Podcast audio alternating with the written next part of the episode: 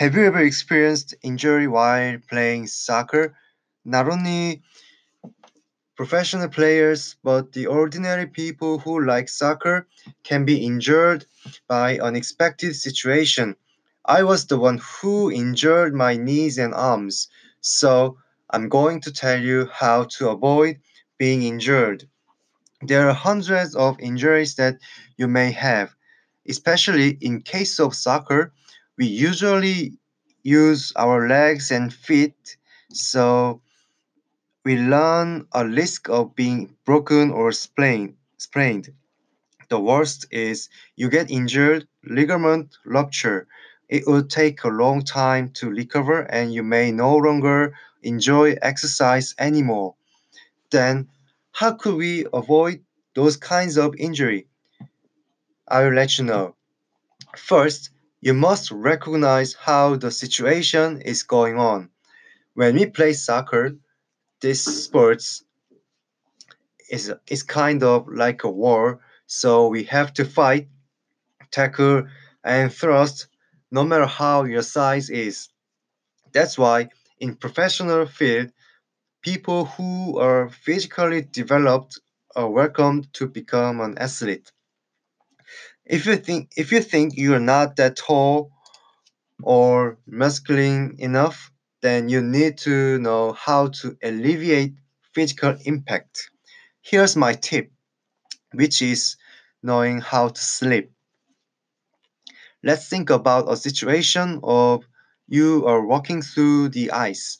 It must be slippery, so you have high possibility of being slipped. But when you fall, if you roll your body, then you must lessen the body impact. It can apply to sports as well. Next move is that if you play soccer, you need to know PRICE price, which is a basic concept of treatment.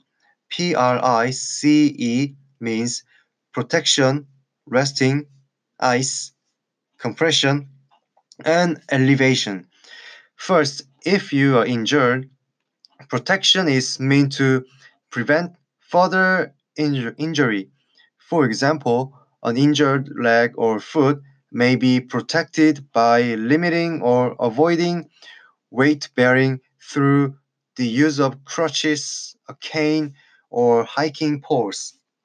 Partially immobilizing the injured area by using a sling, splint, or brace may also be a means of protection. Resting is important to allow for healing. If you're injured, then do not try to move suddenly. Taking a rest helps you to speed up your treatment rather than trying something by your impatience. ICE refers to the use of cold treatments, also known as cryotherapy, to treat acute injuries. ICE is recommended with the intent to minimize and reduce swelling as well as to decrease pain. There are many ways to employ cryotherapy at home.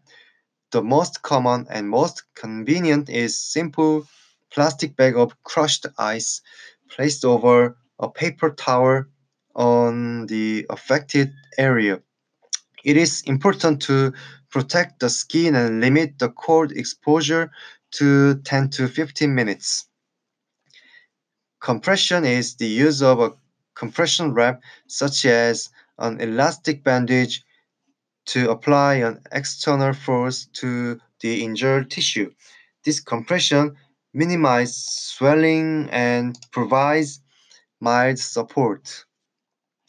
Elevation is recommended to help reduce the pooling of fluid in the injured extremity or joint. Controlling swelling can be can help decrease pain and may limit the loss of range of motion, possibly speeding up recovery time. Uh, I think the most important thing is doing stretching. You may think of stretching as something performed by only runners or gymnasts, but we all need to stretch in order to protect our mobility and independence. Stretching keeps the muscles flexible, strong, and healthy, and we need that flexibility to maintain a range of motion in the joints.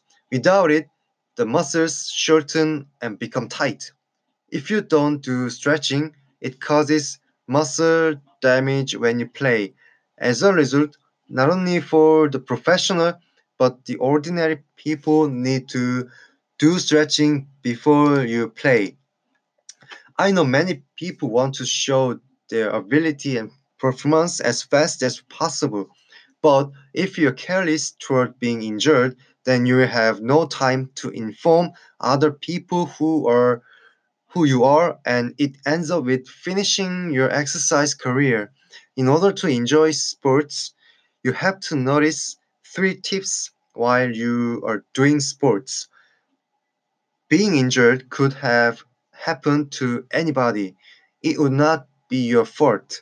The point is, after you're injured, if you do proper treatment and follow those principles, then you will become healthy one.